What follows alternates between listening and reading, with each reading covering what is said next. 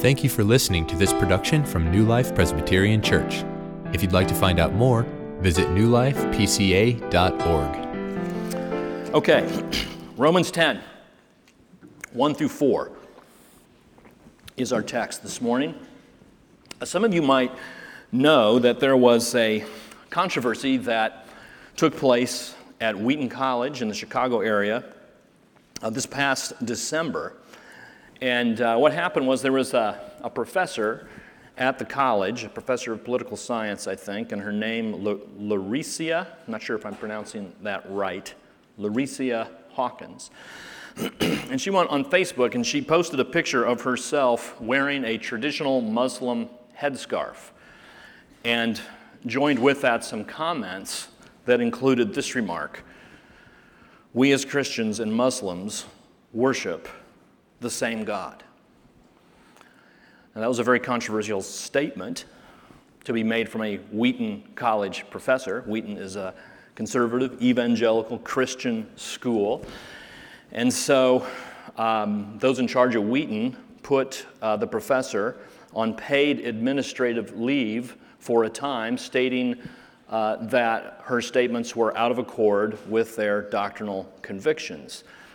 And um, you know, they continued to work it out in, in a respectful and kind way, and eventually came to a mutual agreement that the professor should leave uh, the college. I think she's now taken a job at the University of Virginia. Um, and so it seems like it was worked out as peacefully as possible. But it certainly brings to our mind this question that a lot of you have perhaps thought of. Maybe you've been asked yourself what about that? Do Christians and Muslims worship the same God? Are all religions basically up the mountaintop, eventually to reach the same divine being? There is a word that I'm going to teach you. Some of you know it, maybe some of you don't, but it's a word that um, every Christian should be familiar with. It's called pluralism. Pluralism is the view that all major religions are legitimate expressions of humankind's response to the divine, and all should be understood as acceptable and sufficient systems of worship. If you don't know, I'll tell you, our culture is very pluralistic uh, and getting more pluralistic. And the more pluralistic our culture gets, the more pressing and important it is for us as Christians to be able to address this question and to talk about it. Do Christians and Muslims and Jews and Hindus and Buddhists, are we all worshiping the same God? So we're continuing through Romans and we're at chapter 10 and we're looking at verses 1 through 4 and you know these verses are not about Islam and they're not really about pluralism, actually, but they do provide instruction for how we as Christians should think about uh, living in a pluralistic world. And so that's what I'm calling this sermon Living in a Pluralistic World. And the Apostle Paul, under the inspiration of the Holy Spirit, gives us instruction in this passage. So let's read this. Let's stand out of respect for the reading of God's Word, Romans 10 1 through 4.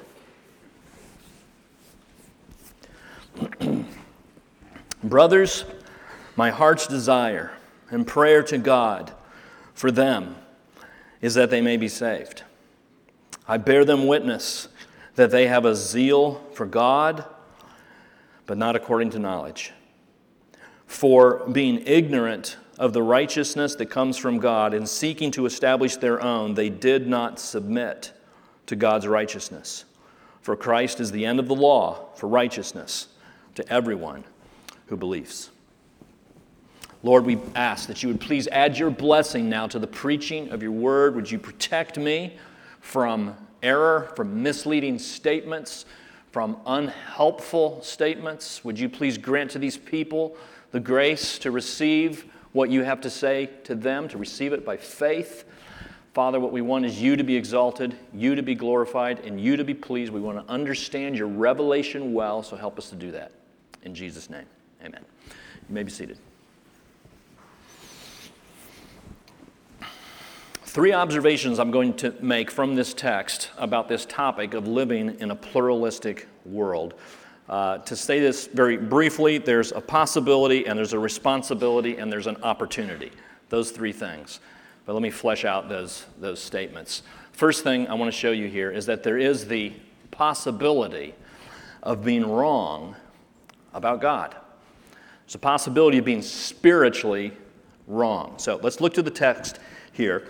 First thing to notice in verse 1 Brothers, my heart's desire and prayer to God for them. So the question is who is them? What's Paul talking about? If you look back to the end of chapter 9, verses 31 32, you see that he's talking about Israel, who pursued a law that would lead to righteousness and did not succeed in reaching that law. So the word them, the pronoun then, in chapter 10, verse 1, is referring to Israel, to Jews, to those who practice the religion of Judaism.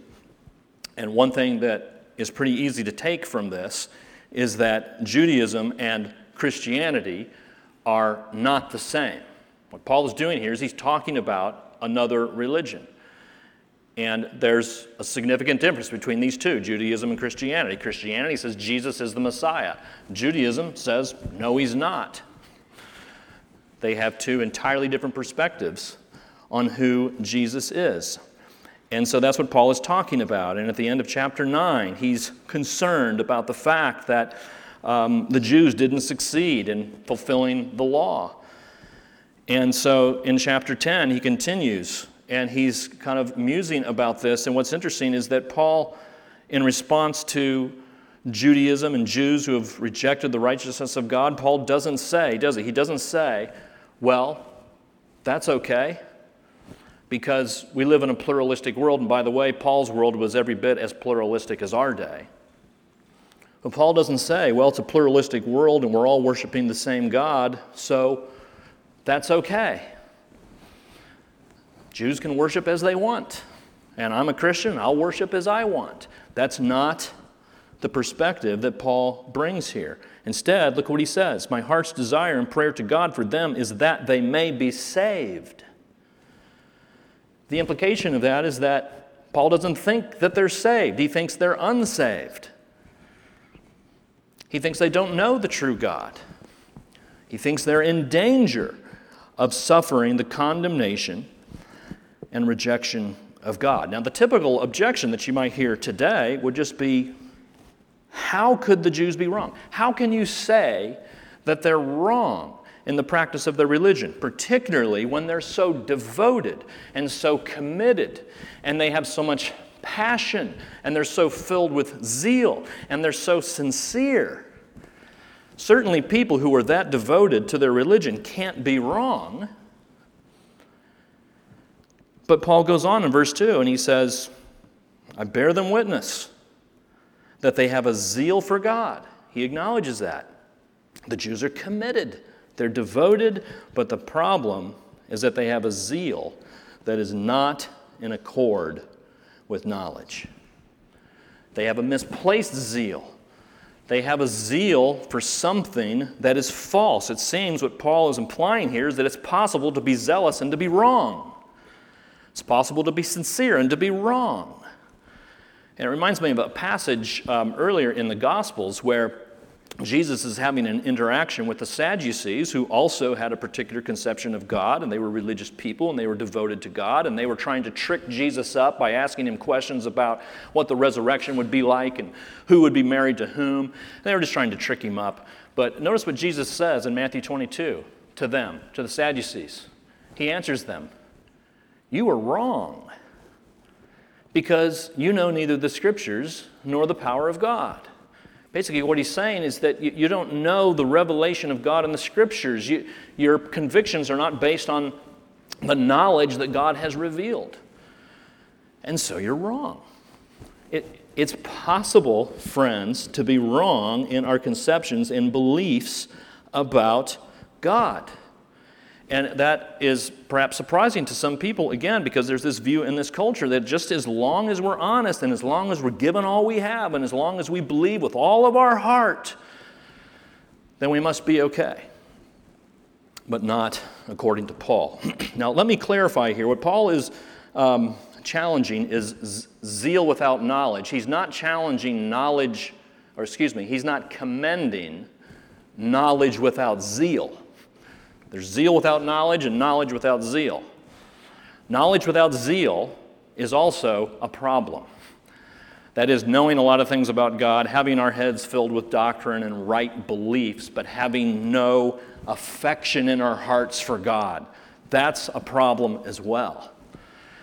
Um, maybe that's a challenge to some in this room. You know, you've got it all down doctrinally, but your heart is cold as stone toward God. Do you remember what Jesus said to the church in Laodicea in the book of Revelation? He said, You are neither hot nor cold, you're lukewarm, and so I spit you out of my mouth. Affection for God, love for God is absolutely essential, and that expresses itself in different ways for different people. But Paul, by saying zeal without knowledge is bad, is not saying that knowledge without zeal is good. Clarification Zeal is good, passion is good, conviction is good, being devoted to a cause is good, but your zeal, sincerity, passion is not a measure of truth. It doesn't indicate what is right and what is wrong. A lot of us have kind of a Facebook view of truth. I like it, therefore it must be true. That's not what Paul is saying here. Paul's talking about these Jews who have a zeal and a passion, and yet they are falling short of knowledge. I mean, if you just think of some basic, clear, simple examples in our world of how um, a passion or a zeal for something doesn't necessarily equate to uh, truth or anything you'd want. For instance, let, let's say you took your car to a garage and you were talking to the mechanic about replacing your brakes. And he said, I just want you to know I am so passionate about automobiles and I'm so passionate about brakes. And then you say, Well, what do you know about them? And he says, Nothing. I've never studied anything. I've never done any work whatsoever on a car ever. But I sure am passionate about it and I believe in my heart that I can do a good job. Are you going to entrust the brakes of your cars to that person? How about a doctor? I just have a passion for people to be healthy. I have a passion for heart surgery. I want to perform your heart surgery for you. And you ask that doctor, well, what do you know about it?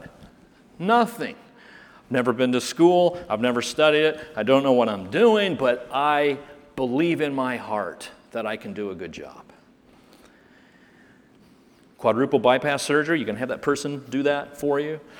The person's zeal has nothing to do with how effective that person uh, can perform his or her abilities. And spiritually speaking, it's, it's similar. For some reason, when we get to spiritual issues, we kind of act like this is its own little category where we can just make things up and God can just simply become the way we want him to be. But not according to Paul. They have a zeal, but not according to knowledge. Well, what does knowledge reveal? So let's just think of uh, Christianity and, and, Islam because that's just kind of you know on people's minds and uh, an issue in our culture. Uh, what does knowledge reveal to us? Well, if you do just a very uh, cursory examination of the religions, that you'll find that Islam believes that God is one, so they're a monotheistic religion, like we are and like Judaism is. But Islam believes that God is only one, whereas Christians believe God is one who reveals himself in three distinct divine persons Father, Son, and Holy Spirit. That Jesus is just as divine as the Father, and the Holy Spirit is just as divine as Jesus and the Father, and that God exists in this kind of mysterious Trinitarian way. That's what Christians believe. Muslims don't believe that, they reject that out of hand. That's offensive to them the object of worship for a Muslim person is Allah. They worship Allah. That's what they call him. And Allah has distinct attributes and properties that are different than the God that Christians worship. And in particular for Christians, the one who is at the center of our worship is Jesus Christ, the God man. That, that God has come into this earth and taken upon himself human flesh and walked on this earth we worship a man who is God, a God who became man. It's very different than Islam. Islam finds that offensive as well. a Muslim is not going to worship Jesus. And so there's a sense in which this pluralistic idea that all religions are equally legitimate is actually kind of offensive to the religions that it's seeking to esteem. I mean, can you imagine telling a, a, Muslim, I just want you to know your religion is basically the same as what a Jew believes? Your religion, what you worship, is basically the same as what a Christian believes. There's really no difference. Uh, to, to any committed Muslim person, that's got to, to sound highly offensive. Plural, here's a big problem with pluralism it, it doesn't honor the very real distinctives that exist in the different world religions. So, quite apart the question of whether Jesus is the only way or not, it just simply honors the differences of religions to deny pluralism. So, do we worship the same God? I think Paul would tell us absolutely not. We do not worship the same God as Muslims. And if you think about this logically, either, either we're both wrong or one is wrong and one is right. But it can't be that we're both right. That's just not logically possible. And in any case, our zeal or passion has nothing to do with it. So, friends, I think we just have to be prepared to, to be strong on this and you know, to say you know, that there is a difference and we don't worship the same God. And I'm not sure where the Wheaton professor was coming from when she said that we do. She signed on to that doctrinal statement at Wheaton, so I, you know, I'd be interested to hear her perspective. And I know there's a lot of different ways of looking at this, but I don't think as Christians being faithful to the scriptures that we can hold the position that Muslims and Christians worship the same God. But let's consider a balance to that there is a responsibility to pray for all people. That's the, the second remark I want to make from this passage. Uh, a responsibility to pray, and even broader that, there's a responsibility the Christian has to, um, to approach people who are different than us and believe differently than us with a heart of compassion and grace and mercy. So look what happens here. Look at Paul's heart at verse 1, what he says here. Brothers, my heart's desire and prayer to God for them is that they may be saved. This is Paul speaking from the heart. This is something he feels deeply and passionately. And you might remember that at the beginning of chapter 9, Paul said something very similar, except he said it in a little more stronger terms, a little stronger terms. He says, I have great sorrow and unceasing anguish in my heart. For I could wish that I myself were accursed and cut off from Christ for the sake of my brothers. That is, he's speaking about ethnic Jews, my kinsmen according to the flesh. But what he's talking about is those who are clinging to Judaism and have rejected Jesus as Savior. And so Paul says, My heart is filled with sorrow over these people. I have, and there's anguish in my heart. It just troubles me so much that these people have rejected Jesus. Paul's response is one of compassion, it's one of sincere, deep concern for those who believe differently than him. Even so much that he says, I'd be willing to die myself. I'd be willing to, to, to receive the wrath of God if I could see other people come to faith in Jesus. And you got to think, as I mentioned a few weeks ago, that he's thinking of his Savior. That's exactly what Jesus did. Took the wrath of God to save others. So there's a balance here that we can strike, I think, that we can say, on the one hand, no, all religions are not the same. No, not every religion is equally legitimate. We can say, yes, in accordance with the scriptures, that Jesus is the only way to the Father. He has said, No one comes to the Father but through me. We can say these things, we can hold these things, and at the same time, we can treat people who believe differently than us with respect, with love, with mercy. We can meet them with a heart of compassion. We don't have to perceive them as a threat. We don't have to take steps to have them removed from our schools or our neighborhoods. We don't have to try to keep them out of our country. We don't have to drive away people of other religions. We don't have to be afraid of them. Paul, Paul was not afraid. Paul's heart is filled with compassion. I wonder, how would you feel, friends, if a Muslim family moved in next door to you? How would you feel about that? And some of you are probably thinking, that'd be fine. I'd, I'd love that. Others of you are probably thinking, you know, I don't know. I don't know. What, what do you think Paul would say to you? Paul, this one whose heart is filled with unceasing anguish. Now, I understand there's a difference between Muslims and Jews, but there's a tendency among Christians, I think, to be afraid of people who believe differently than we do. And I don't think Paul would condone that. In fact, what we can do is begin looking for things that we agree with in people, even of different religions. And there are things we can do, and I think that's what Paul does here. When he says in verse 1, My heart's desire and prayer to God for them is that they may be saved, I bear them witness, he says. Verse 2, I bear them witness. What he's saying is, I've seen it myself that these people are devoted to their God. I think Paul is giving them a compliment.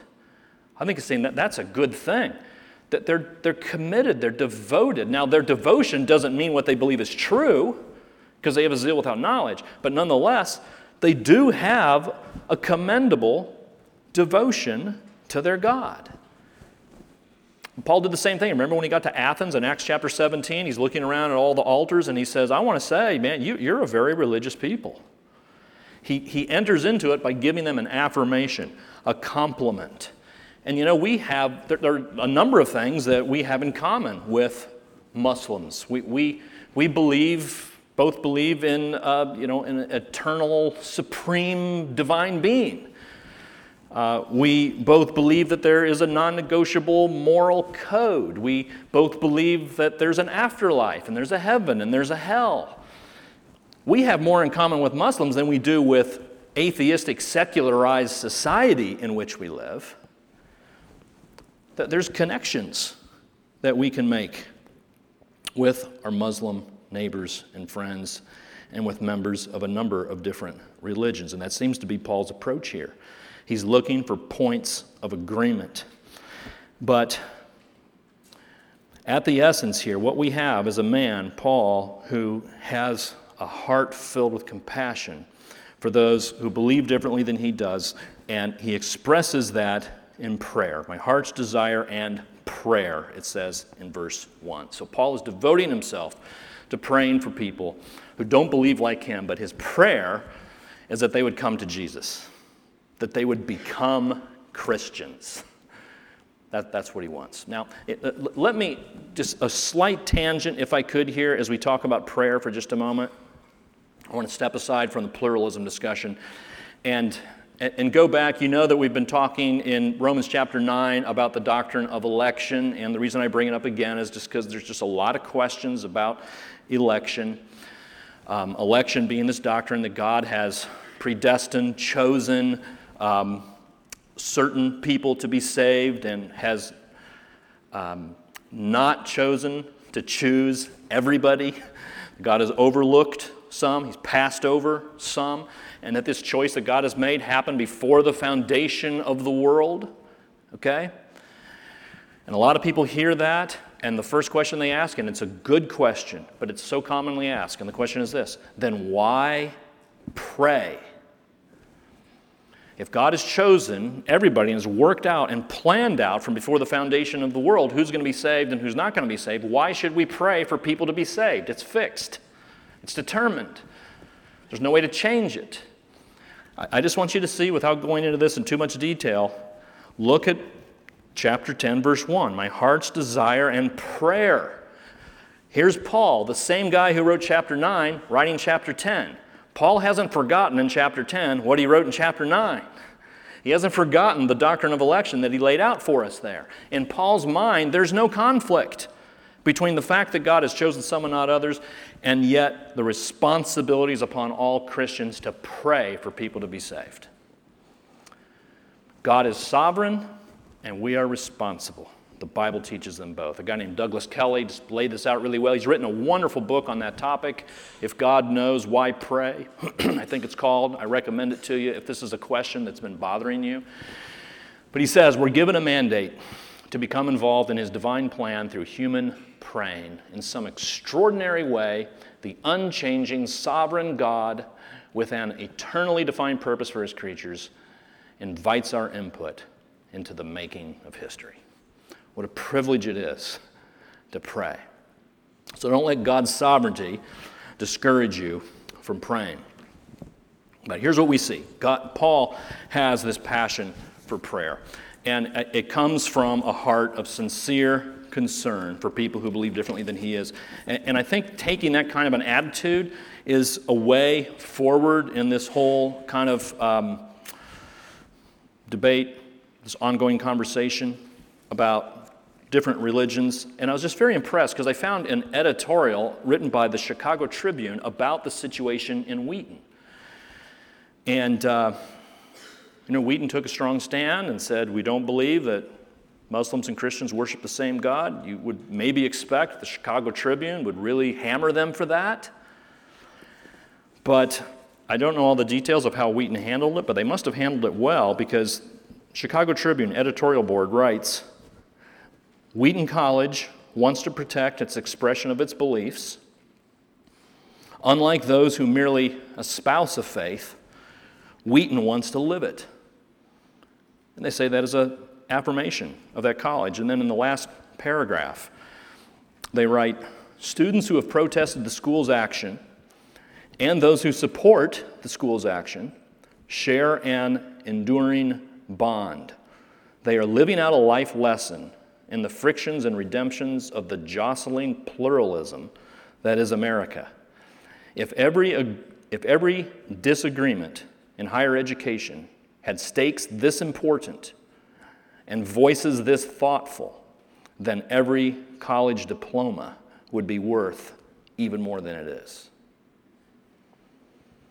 So they're saying if people would just handle their disagreements in the way that Wheaton did, we would be learning a lot and taking many steps forward. So I think that kind of an attitude springs from the attitude that we see here in the Apostle Paul. One last thing. Third thing, there is an opportunity that is only offered in the Christian gospel. Okay? It's possibility, responsibility, opportunity. Let's read verses verse 3, chapter 10. For being ignorant of the righteousness that comes from God and seeking to establish their own, they did not submit to God's righteousness. So Paul's referring to the Jews. And what he tells us here is that there are basically two options that are before every person in the world. You can either approach God seeking to establish your own righteousness, as he says there in verse 3, through your morality, through your religious observances, through your zeal, your passion. That's one way you can present to God all that you've done and establish a righteousness of your own, or you can submit to the righteousness of God.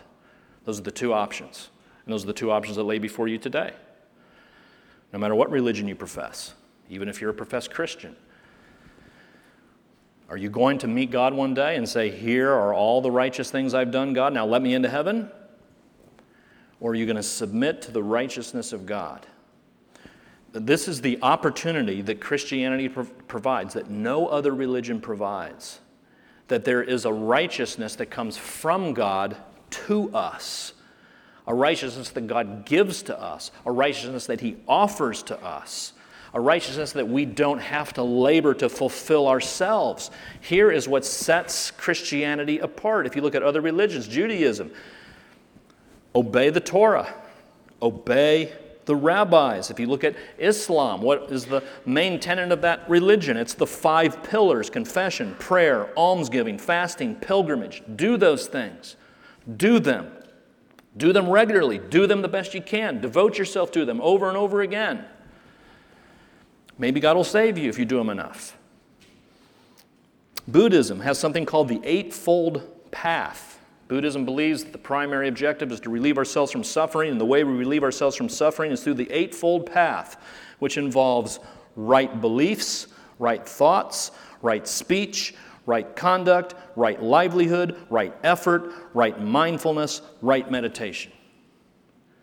Do all those things right. That's what God tells you. Prepare a righteousness of your own. Do the best you can and present it to God. Christianity is unique. Christianity gives an opportunity. Look at verse 4. For Christ is the end of the law for righteousness to everyone who believes. What Paul is saying is that the law as a means to salvation, the law as a means to obeying it so you can be saved, the whole system of following rules and regulations and religious observances as best as you can in order to get God to love you is over in Jesus Christ. Finished. Because he fulfilled the law for us. And in Jesus is the righteousness that you and I need. And God is offering him to you today. And that same Jesus is offered to whomever will receive it, so that 2 Corinthians 5:21 would be true. For our sake, God made him, Jesus, to be sin, who knew no sin, so that in him, in Jesus, we would become the righteousness of God. That's the gospel. I'm not an expert on world religions. I don't know what every religion teaches, but I've certainly never seen any religion that offers anything like this the righteousness that you need provided in Jesus. There's a historian named Carlos Fuentes, a Mexican historian. He's written about uh, the Aztec Indians and the religion of the Aztec Indians. And he notes that what is central to their religion is offering sacrifices to gods, and in some cases, sacrificing people to the gods. And Carlos talks about what happened when Christian missionaries came to the Aztecs and began to preach the gospel to them. And he says that these Aztec Indians were just, they were absolutely bewildered by what they were hearing. And they said, Because we have seen men sacrificed to the gods, but we have never seen a God who would sacrifice himself for men.